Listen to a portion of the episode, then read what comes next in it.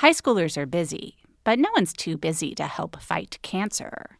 The Leukemia and Lymphoma Society is looking for their next Student Visionaries of the Year. Could that be your child?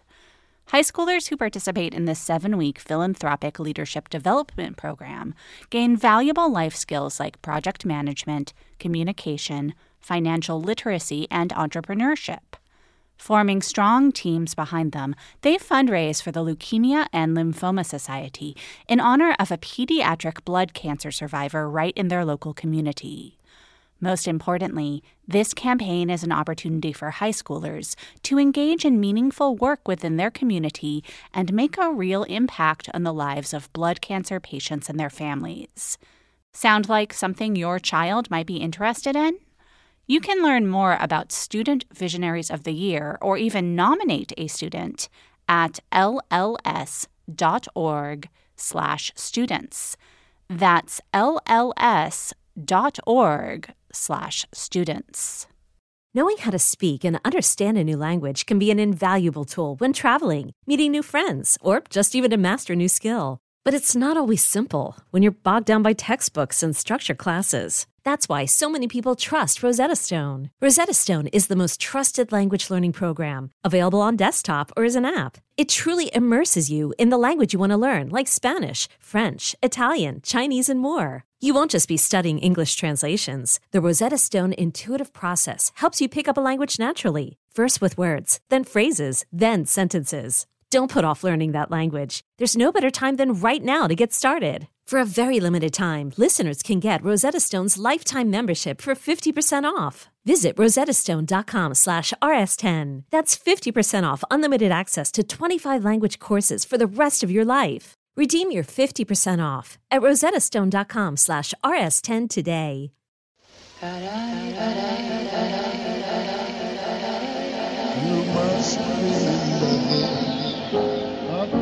Is just a kiss, a sigh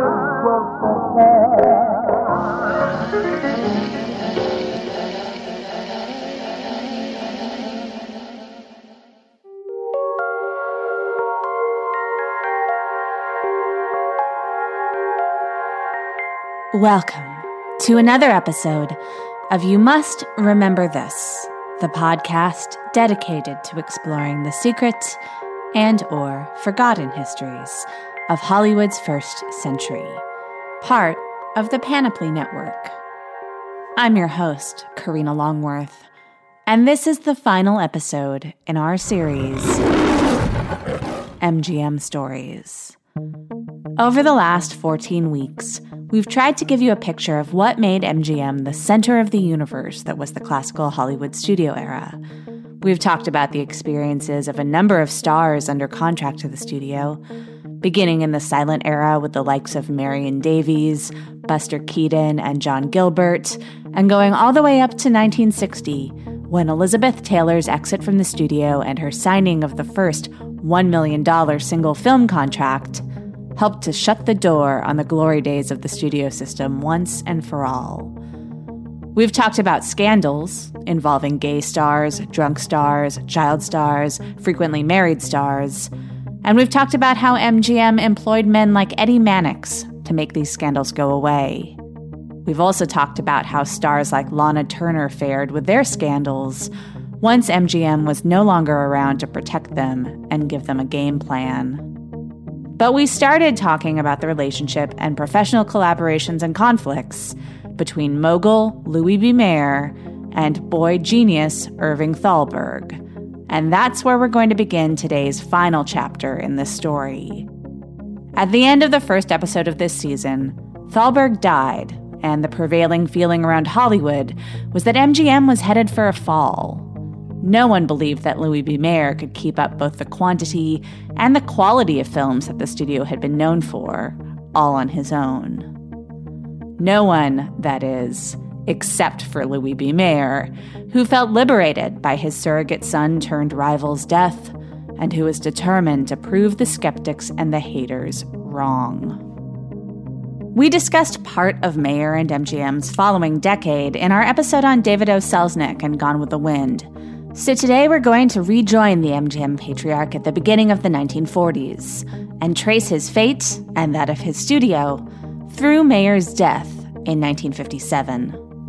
Over those two decades, MGM movies got bigger as the studio distinguished itself as the leading producer of movie musicals. Mayer found his attention divided thanks to a midlife crisis and ensuing events in his personal life and a new would be protege turned nemesis entered Mayer's life, ultimately leading to the previously unthinkable an MGM without Louis B. Mayer. Join us, won't you, for the final chapter of MGM Stories.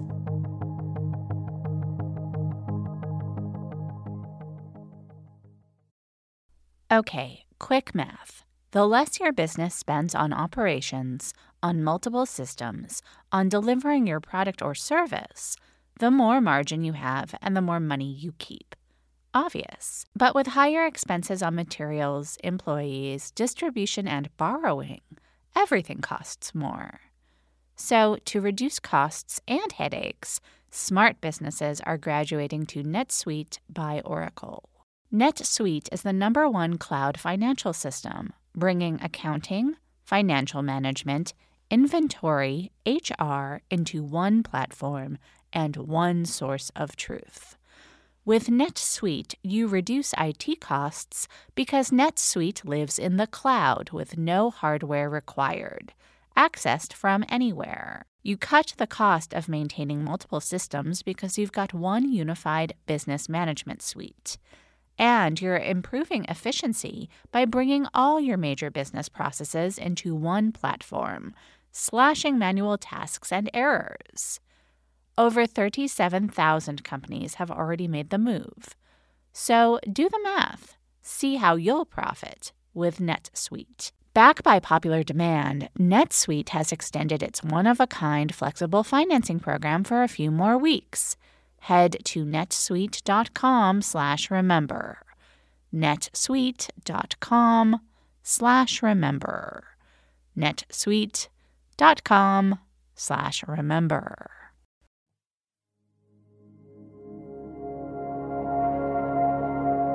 Gone with the Wind was a hit like Hollywood had never seen before, and like has barely been seen since. And though Mayer's son in law, David O. Selznick, won the Oscar for it and took much of the credit for making it happen, thanks to a couple of deals that took place in the years after the film's initial release, precipitated by Selznick's never ending need for spending money, it wasn't long before the rights to the film were held by MGM.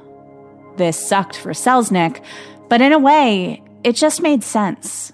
Of course, the studio that all the other studios looked up to should own the movie that all other movies would be compared against for years to come. Such was MGM's status in the early 1940s. The trick would be to sustain it. After Thalberg's death, Mayer knew he had to prove that the MGM magic hadn't died with Thalberg, and so Mayer had ordered all MGM executives to be on the lookout for new talent and to sign at will. His goal was to have a deeper bench of stars and behind the scenes geniuses than any other studio. A new power pyramid was created, with Mayer at the top overseeing six executives, each of whom oversaw producers who ran their own units. Some of these unit producers were merely capable managers, but a couple of them could be called auteurs in their own right.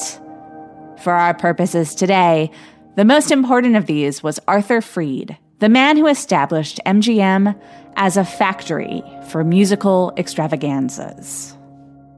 MGM had always made musicals. One of their biggest stars of the 1930s had been Jeanette MacDonald, who had been paired opposite Maurice Chevalier in operettas like One Hour with You.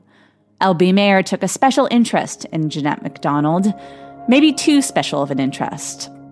But the studio's golden era of musicals began after The Wizard of Oz, when producer Arthur Freed asked Mayer for permission to build a vehicle around Judy Garland. Freed had been at MGM for a decade by that point, and was close enough to Mayer personally that they often ate breakfast together. But to others, Freed was a man of few words. Actress Leslie Caron said that his vocabulary consisted of four words terrific, terrible, yeah, and nah. His office was full of French Impressionist paintings and overflowing ashtrays. He knew what he wanted and he knew what he didn't want, and he made remarkable things happen without fuss. He discovered Cyd Charisse, and he knew how to use her to transform her from a ballet dancer with no acting ambitions into one of the most striking screen presences of the 1950s. Freed gave Vincent Minnelli his first big break by assigning him to direct Cabin in the Sky. Freed also discovered Gene Kelly and cast him opposite Garland in the 1942 wartime musical Me and My Gal, against the wishes of pretty much everyone else at the studio. When Freed told Mayer he was worried because no one else seemed to get Kelly, Mayer said, How do you feel? I love him, said Freed. Mayer responded, Well then, don't listen to all those schmucks. Because Mayer trusted Freed, Freed was able to protect his unit from the moralizing and stodgy formal tics that marked other MGM movies. The Freed unit musicals were innovative, wildly artistic, even sometimes sexy. But Freed and Mayer agreed on the core purpose of movies to entertain, to divert a poor schmuck's attention away from his miserable life. This is show business, Freed once said. You need laughs, you need cheerfulness. That's the whole reason for show business in the first place. By 1944, musicals accounted for a quarter of all MGM releases.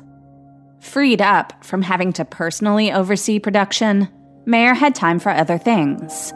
For most of the 1940s, he was the highest paid man in America, partially because he was paid primarily in cash rather than an ownership share in his company. And he was starting to become the model for the celebrity CEO. He started appearing on gossip columnist Louella Parsons' radio show, enhancing his reputation as the perceived figurehead of the film industry. Speaking to his ticket buyers, Mayer gave credit to them for keeping MGM's star factory humming. I don't discover stars, Louella. It's the public that pays its money, chooses, and makes the star. This was good PR, if nothing else, boosting Mayer's image as the benevolent father figure. But inside the walls of MGM, Everyone knew that the mogul took immense pride in his own ability to spot potential stars and also the work that went on within the studio to polish rocks into diamonds. The idea of a star being born is bourgeois, Mayer said. A star is made, created, carefully and cold bloodedly built up from nothing, from nobody. All I ever looked for was a face. If someone looked good to me, I'd have him tested. If a person looked good on film, if he photographed well, we could do the rest. Age, beauty, talent, least of all talent, had nothing to do with it. Mayer had so much free time that he started spending a lot of it at the track, Santa Anita or Hollywood Park, leaving the minute to minute management of the studio to executive Sam Katz. But Mayer barely gambled. He had virtually started a second career as an owner of racehorses and had built a $600,000 ranch in Calabasas to house them, which he later upgraded to the Mayer Stock Farm, built on over 500 acres south of Los Angeles at a personal expense of $1 million. Horses became another way for Mayer to cultivate and literally breed stars. In 1945, his horses earned more in race prize money than any other single owner's horses in America. They also gave him a whole new library of stories to cull for metaphors in order to teach his employees lessons. After one difficult director refused the scripts MGM tried to assign to him for a full year, Mayer told the director a story about a horse of his who had suddenly lost his will to race. One day, Mayer's horse trainer came to him and said, That horse has developed the biggest balls I've ever seen on any horse. When he's running, they bang so hard against him he has to stop. Then Mayer delivered the punchline and the threat. So, my son, I gelded him. And he's winning races again. Mayer's horses became a much needed hobby and source of joy as his home life was falling apart. In 1933, his wife Margaret had a hysterectomy, which was followed by an untreatable depression. which may or may not have been related or exacerbated by the fact that Mayer lost all sexual interest in his wife after her operation. LB had been faithful to Margaret for decades, but now he started looking to satisfy his needs elsewhere. Mayer's daughter Irene characterized the decade after her mother's hysterectomy as a time of wandering for her father. She'd write, For 10 years, he was neither married nor unmarried, had neither his freedom nor a home. Mayer, the conservative family values representative, started to be seen almost nightly at nightclubs. He loved dancing. He also loved being around beautiful young women. In her postmenopausal misery, Margaret had let herself go, not just in terms of her appearance. She had also disappeared to the sidelines as a hostess and social creature. Finally, in 1944, LB left Margaret. He'd soon thereafter proposed to 21 year old dancer actress Ann Miller, who turned him down to marry another man, a rejection which apparently crushed Mayer. This show is sponsored by BetterHelp. I frequently have this experience in therapy where I tell my analyst something that is happening or happened with someone else, and they ask me how I feel about it, and then they ask me if I have told the person in question how I feel. And a lot of the time, my answer is nope because just telling the analyst is kind of enough. We all carry around different stressors, big and small. When we keep them bottled up, it can start to affect us negatively. Therapy is a safe space to get things off your chest and to figure out how to work through whatever is weighing you down. Everyone needs a sounding board. Just talking to a therapist about what's going on can make you feel better. Other times, a therapist can offer strategies or new ways to frame the difficulty you're having. Maybe you'll leave your session with action items that you can work on, or maybe just talking it through will give you the perspective you need to make changes. But therapy is a good first step to figuring that out. If you're thinking of starting therapy, give BetterHelp a try. It's entirely online, and it's designed to be convenient, flexible, and suited to your schedule. Just fill out a brief questionnaire to get matched with a licensed therapist and switch therapists anytime for no additional charge. Get it off your chest with BetterHelp. Visit betterhelp.com slash YMRT today to get 10% off your first month. That's BetterHelp, H-E-L-P dot com slash YMRT. By 1940, the year after Gone with the Wind and The Wizard of Oz, MGM's position as the number one studio in town seemed secure. They made more movies than anyone else, and they made more profit on each individual movie than anyone else. They had formulas that worked. Clark Gable's movies reliably made money, Joan Crawford's movies reliably made money. Even the studio's cheaper movies, made with lesser stars in B genres, had a sheen to them that you wouldn't find in comparative films made by another studio. But slowly, things were beginning to change. Costume designer Adrian left the studio in 1941 after too many disputes with Mayer, such as one over a midriff bearing dress he had designed for Joan Crawford to wear in the most fashionable film of the era, The Women. By this point, MGM production had been moved entirely within the confines of the lot, meaning no location shoots, nothing but interior sets and exteriors on the back lot. This meant that key real life locations, like Grand Central Terminal in The Clock, were simply recreated on the studio lot. And because directors and writers had less power than producers and stars, they mostly accepted this and did as they were told. Director Clarence Brown didn't realize how confined he was at MGM until he was borrowed for a picture at Fox, where he was allowed to design action scenes and shoot them the way he wanted to, without having to fight or make special requests. In 1944, the same year Mayer left his wife, MGM released a movie which was both the epitome of an MGM production and also a bellwether of changes on the horizon. Meet Me in St. Louis was one of the more difficult Freed unit productions. Its two female stars, Judy Garland and Margaret O'Brien, hadn't wanted to make it. Vincent Minnelli's fussy obsession with detail was anathema to the MGM house style of efficiency, and the movie had monopolized Freed's attention for a full year, reducing his year to year output from six films to one. But it made a ton of money, surely in part because it was so in tune with the time. It was a movie about a family trying to stay together in the home they love, banding together as cataclysmic change threatened to darken their doors. This was where America was as the third year of the country's participation in World War II was coming to a close. And no one knew it yet, but it was also where the studio system was in the middle of that decade. It had always been MGM's thing to make a lot of movies, 40 or 50 a year, spending only enough on each one to get across a feeling of quality. But big, expensive movies like Meet Me in St. Louis made big money during the war, and by 1945, MGM had cut their yearly roster down to just 27 films and had doubled the budget of each one.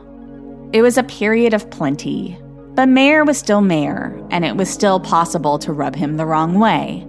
In 1942, Mayer had assigned a young producer with big ideas named Dore Schary to run MGM's B Picture unit.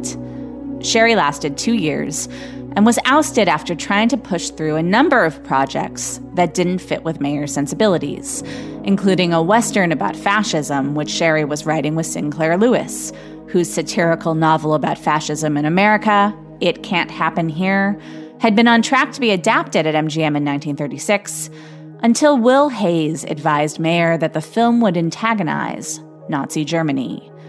This was not an aberration. MGM continued releasing movies in Hitler's Germany for as long as they could, and according to Joe Mankiewicz, they would routinely erase the credits of workers with Jewish sounding names on the prints they sent there. After he left MGM, Schary then went to work for David O. Selznick, who he'd credit as a mentor, much to Selznick's displeasure. MGM's B unit fell to the wayside not long after Schary's departure. By the end of 1947, the average MGM film cost $2.28 million to make, and they were only making 20 films a year. For comparison, the original budget of Gone with the Wind was only 2.4 million, although of course that went up. But that was always supposed to be an extraordinary picture, not an average production. The things that had once ensured profitability were now proving to be a drain on the overall bottom line. Arthur Freed's unit was valuable, even though it occasionally turned out expensive disasters like Vincent Minnelli's The Pirate. But it was also a personal favorite of Mayer's, and so money spent on musicals became no object. The Judy Garland and Fred Astaire musical Easter Parade would become an innovative classic, but it was still hard to swallow the $600,000 that Irving Berlin demanded for the rights to use 16 of his songs in the film. Still, no individual unit was as expensive as MGM's elaborate bureaucracy itself. No other studio employed as many producers, all of whom were entitled to large salaries and bonuses. And for the first time, MGM reported an operating loss for the 12 month period beginning in the fall of 1947. That same year, LB finally settled his divorce after three years of separation. Margaret Mayer got a $3.25 million settlement, their house in Santa Monica, plus assorted other assets, amounting to the largest divorce settlement to that point in American history. A year later, LB married Lorena Danker, a 41 year old single mother who had been a chorus girl in several Busby Berkeley musicals of the 1930s. 1947 was also the year that the film industry as a whole became embroiled in the collective insanity that was the communist witch hunts led by Congress. We will detail the activities of the House Un American Activities Committee in a future season, but Dalton Trumbo and Lester Cole, two of the 10 screenwriters who were cited for contempt of Congress for refusing to answer questions about their or their associates' current or former political allegiances, were under contract to MGM. A lifelong conservative, Mayer nonetheless largely didn't care what his employees did in their off hours. He was himself embarrassed about his recent divorce and certainly didn't feel like he was in a position to throw stones. Maybe that's why Mayer met with Lester Cole, to try to convince him to break solidarity with the rest of the Hollywood 10 and to answer questions and name names. When Cole told Mayer that he thought the Hollywood 10 were in the right legally to refuse to answer questions, Mayer lost his cool.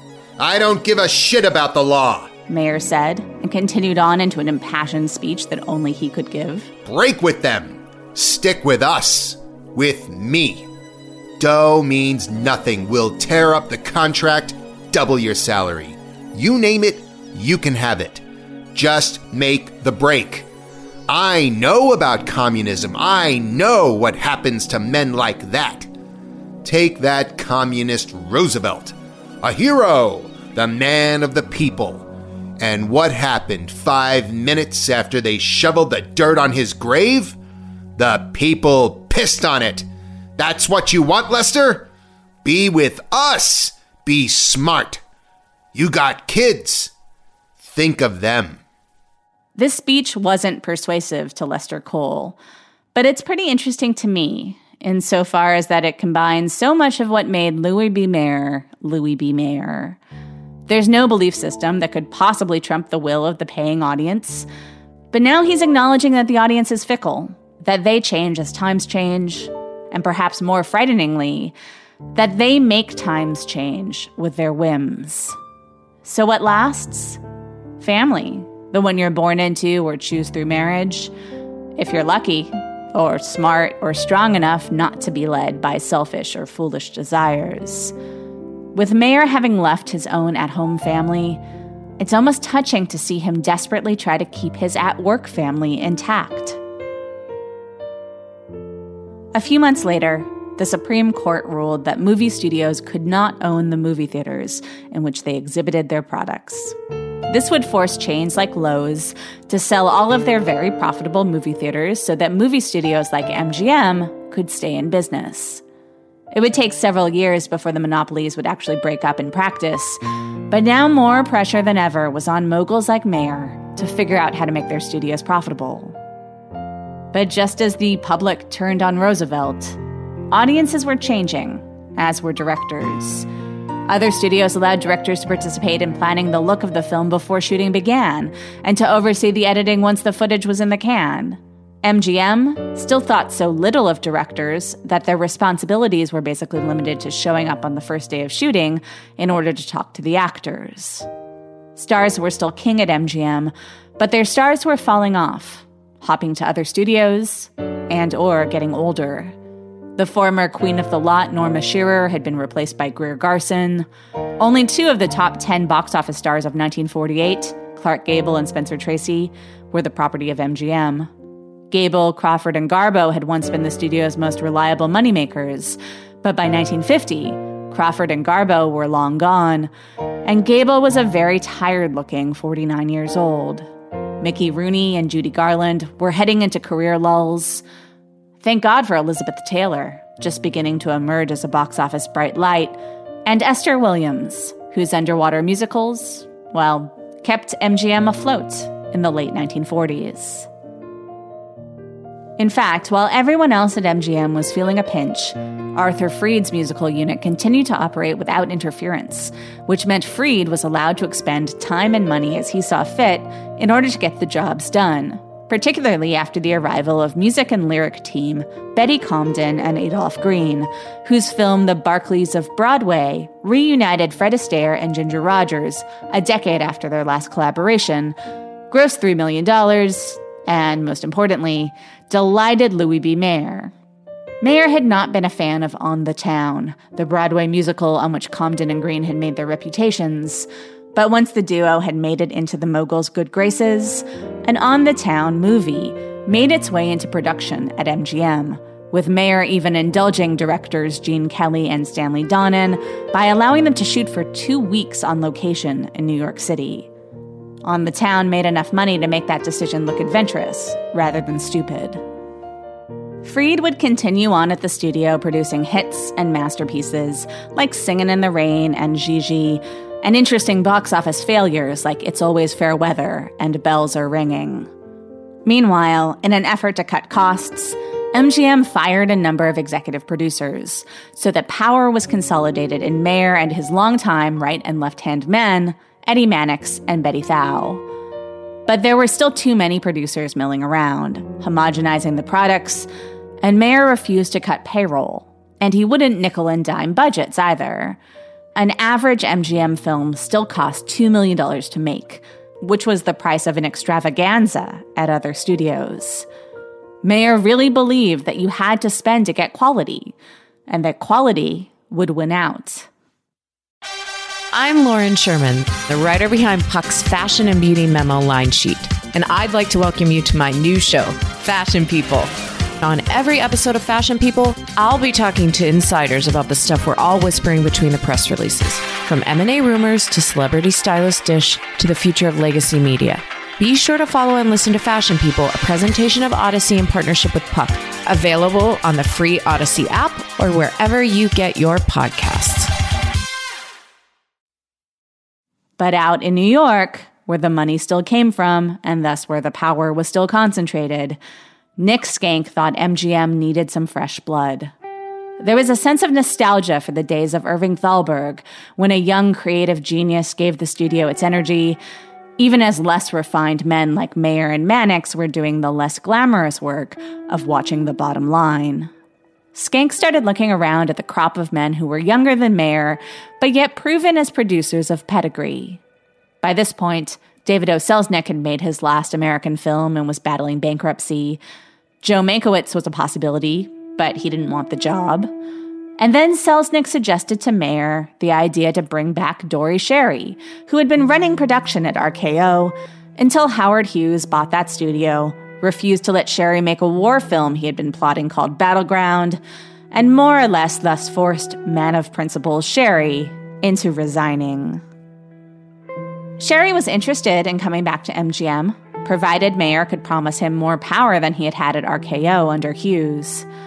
Schary was earnest and socially conscious, and he wanted to pick material that meant something to him and to be able to see a film through to completion. Mayer met with Schary and made it seem like they were on the same page. In fact, Mayer told Schary that he was thinking of retiring soon.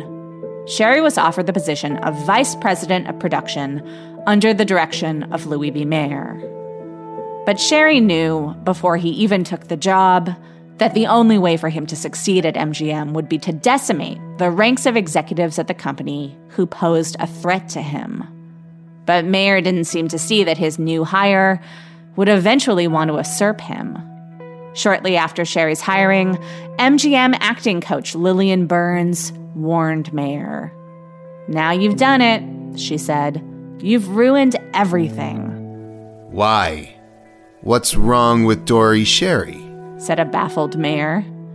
Nothing's wrong with Dore Schary, except that he only likes message pictures. No musicals, no comedies, no adventures, just messages. They won't have a need for anybody around here, even you. You'll see. In 1948, MGM lost $6.5 million. After Schary had been on the job for a year, the studio showed a profit of $300,000. Not much, but progress. Mayer continued to be involved in many pictures, particularly those Schary didn't know what to do with, such as musicals. The two men jointly presided over a conference in February 1949, organized to celebrate MGM's 25 year anniversary. Mayer gave a speech at the conference that included both a succinct and accurate summing up of his accomplishments and an inflated prediction of continued success. When MGM was formed in 1924, we had six stars and 40 acres of land. Today, we have 31 modern sound stages, 60 stars, and 5 lots covering 176 acres. The motion picture industry will go forward in the years to come, just as it has at this studio in the past 25 years. It is to entertainment what the game of baseball is to American sports. And I will remain head of this studio as long as Nick Schenck remains head of the company. Again, in vintage LB style, Here, Mayer managed to say so much about how he viewed his status, while also, in hindsight, sadly foreshadowing a future that he couldn't see at the time. Baseball would drift to the sidelines of American sports with the popularity of football and basketball, and television would come to occupy more of the American public's appetite for entertainment than anything else, at least until the internet came along. And as for Mayer's tenure in relation to Nick Schenck's, here's a metaphor. The day Mayer gave that speech, lunch was served, and dessert was chocolate ice cream, molded into the shape of Leo the lion. It was a hot day, and as the presentation dragged on, all of the lions melted before anyone could eat them. Dore Schary's first signature success at MGM was Battleground, the 1949 William Wellman action film about the Battle of the Bulge, starring Van Johnson. Battleground fell in line with MGM's tradition of highly polished craftsmanship, while also incorporating more modern techniques to enhance realism. Schary brought in 20 real life paratroopers who had actually participated in the real battle to train the stars and serve as extras. With Schary personally overseeing production, Battleground was finished early and at $100,000 under budget. It grossed almost $5 million, making it MGM's biggest hit in five years. And suddenly, Mayer started to get worried. If it was impossible not to notice that it was Schary's pet project that was turning MGM's fortunes around, it was equally apparent that Schary was working on buttering up Nick Schenck, who was already predisposed to take sides, anybody's side, against Mayer. In retaliation, Mayer started publicly badmouthing Schary's style of social issue picture, telling The Hollywood Reporter that movies with the pretense of depicting real life were often, quote, obscene. When Schary had another hit with Go for Broke, another Van Johnson war film, but this one about the heroism of Japanese American soldiers in World War II, Mayer sniffed. I don't like Japs. I remember Pearl Harbor. Dore's making movies about the Japs. Last week, who went to see the picture? All the Japs. This week, the bottom fell out of his box office. Perhaps the ultimate sign of how much things had changed and how quickly occurred not on the MGM lot, but at Paramount, where Mayer attended an early screening of Sunset Boulevard in 1949. Mayer thought the film was disrespectful to the film industry, as Mayer himself was of the Norma Desmond generation and had been around at least as long as the Waxworks. It's easy to see how he could take personal offense. After the screening, Mayer stood outside the theater with Eddie Mannix and said, This Billy Wilder bites the hand that feeds him. He should be tarred and feathered and run out of town. Billy Wilder was standing right there, and when he heard what Mayer said, Wilder went right up to him and said, I am Mr. Wilder, and go fuck yourself. The number of people who had ever told Louis B. Mayer to go fuck himself to his face was probably countable on one hand. But no one could remember anyone ever daring to say such a thing to the mogul in front of a crowd. Mayer knew he was losing touch with the times, but he thought the problem was with the times. Everyone wants to see this. He'd fret, grabbing his crotch on the word this. Men with dirty faces, women with messed up hair. Who wants to look at garbage? We're making moving pictures. They have to be beautiful. Every frame has to be beautiful. Mayer's unhappiness was becoming more vocal and more public. He reached a boiling point during the production of two Schary approved John Huston films, neither of which fit with Mayer's idea of what MGM was all about. Mayer hated noir, and he thought dark crime films like The Asphalt Jungle were a pox on American society, taking the youth by the hand and showing them how to destroy everything he valued. When that film became a huge hit, Mayer seemed to go out of his way to interfere with Huston's next MGM project, The Red Badge of Courage, In one meeting, Mayer started haranguing Huston about the moral slippery slope he felt the movies were on. Tell me, John, does your wife go to the bathroom? Does she pee, John? Does she sit on the toilet and take a crap? Yes, I suppose she does. Everybody does. You can't live very long if you don't. Does she lock the door, John, when she goes to the bathroom? Tell me, does she lock the door? Why does she lock the door, John? Why does she do that? Why doesn't she open the door and say, Come in, everybody. Come in. Look, I'm taking a pee. That's realism, John. So why doesn't she do that? I'll tell you why she doesn't, John. Because it's ugly. It's not pretty. It's not exciting. It's not glamorous to see a woman sitting on a toilet with her dress pulled up and her private parts naked, taking a pee or a crap. It's disgusting. It happens many times a day with every woman but she doesn't want other people seeing her do it. So she locks the door. She keeps them out. That's what we do in our pictures. When something is ugly, we lock the door. We keep it out because we don't want our customers to look at things that are ugly and say, ugh, I don't want to see that. Mayer earned a moral victory when Red Badge of Courage started test screening terribly. But when he started lobbying Nick Schenck to show Schary a lesson by putting the finished picture on the shelf and canceling its release, Mayer was essentially digging his own grave. In March 1951, Mayer accepted the Lifetime Achievement Oscar from the Academy, rarely a harbinger of a thriving career future.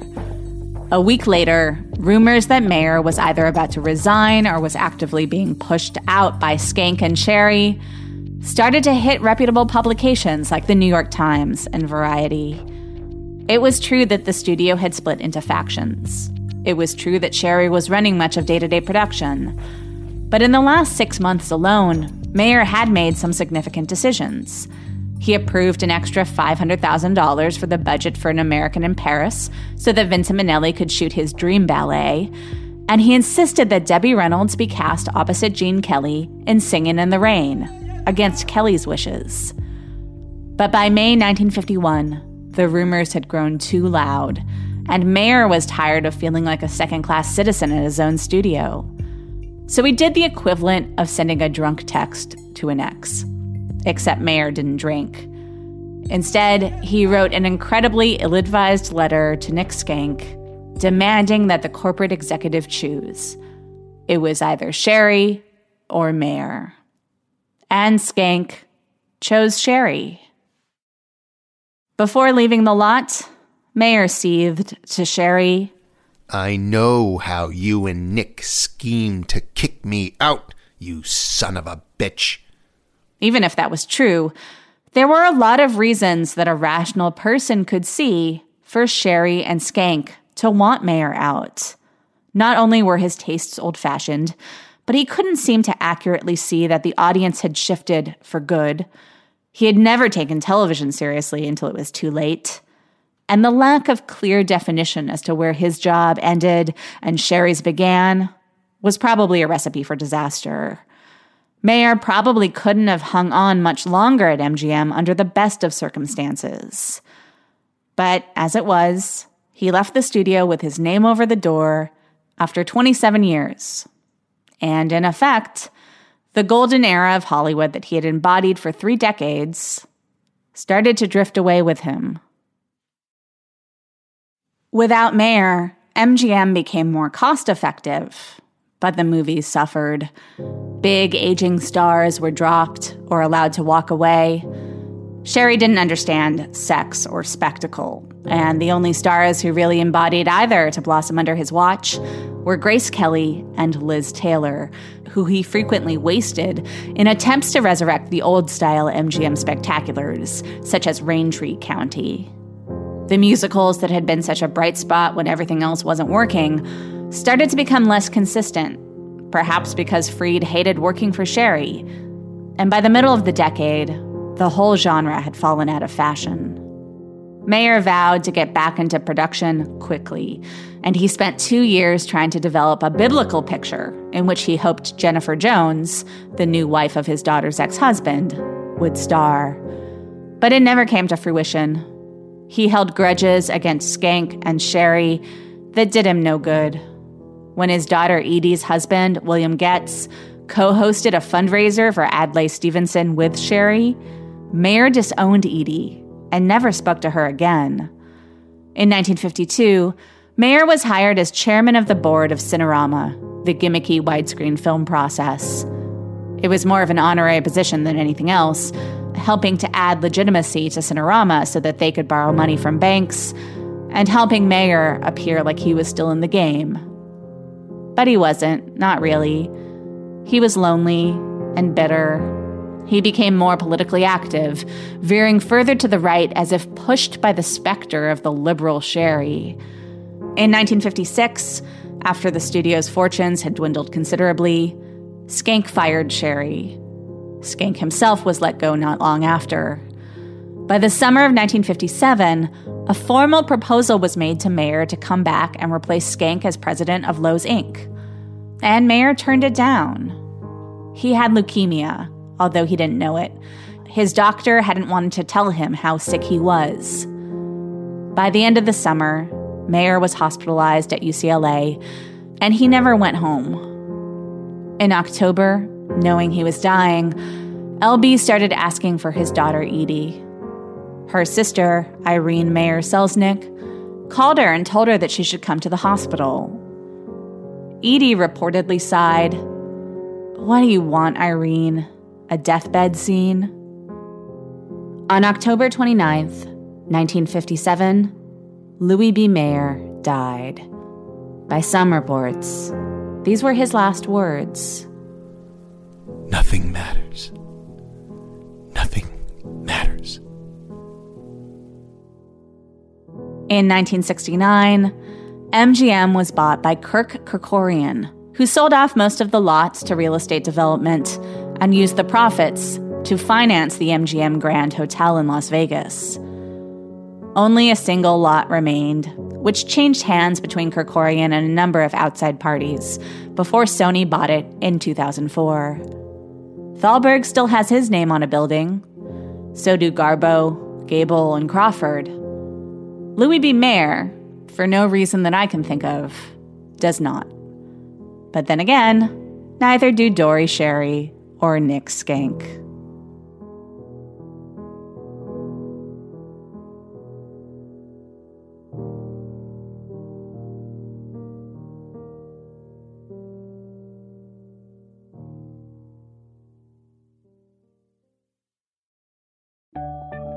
Thanks for listening to You Must Remember This.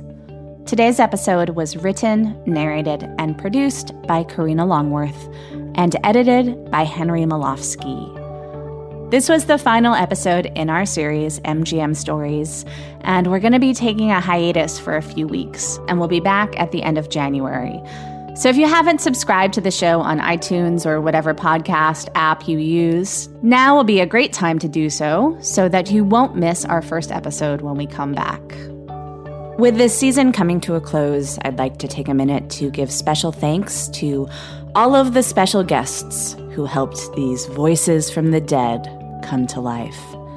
Wil Wheaton, who played William Haines, Dana Carvey, who played a very old Mickey Rooney looking back on the exploits of his youth, Steve Zissis, who played Spencer Tracy, Kelly Marcel, who played Katharine Hepburn, Adam Goldberg, who had a two episode stint as David O. Selznick, Rian Johnson, who reprised his role as John Huston.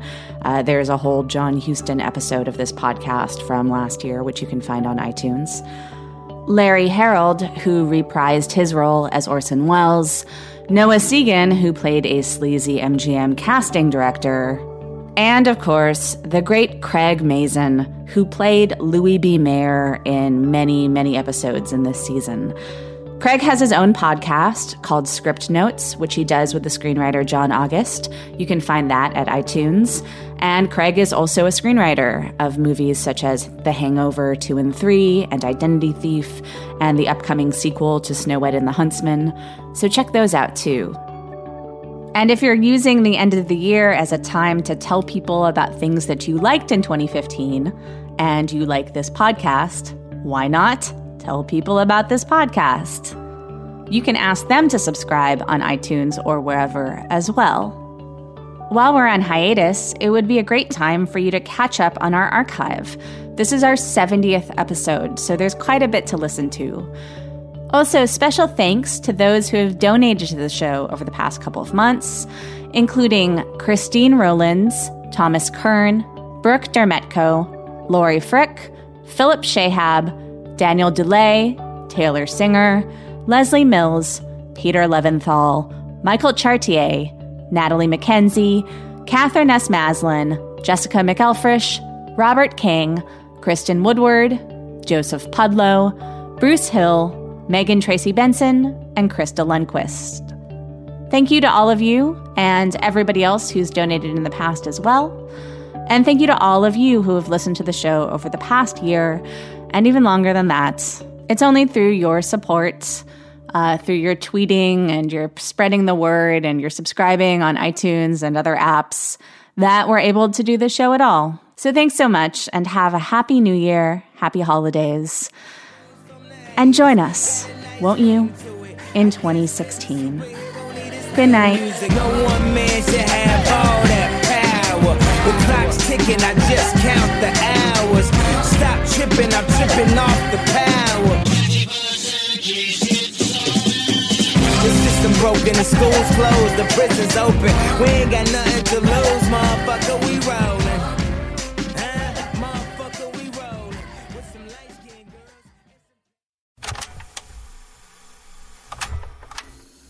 Hi.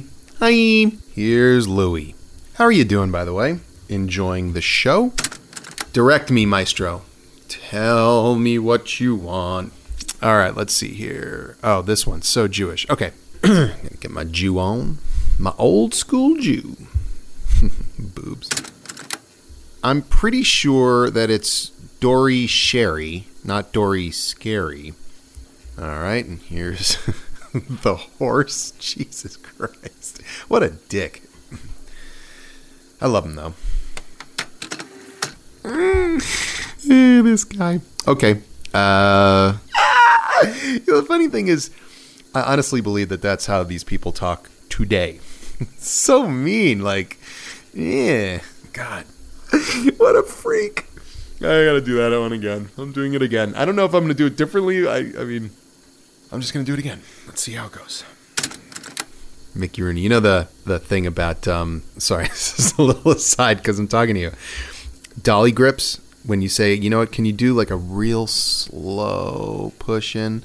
They'll say, oh, you want the Mickey Rooney? And uh, yeah, because it's a little creep. it's the stupidest joke, but they're still making fun of that dude. Okay. Well, let me know. this was uh, this is a hell of a way to go out.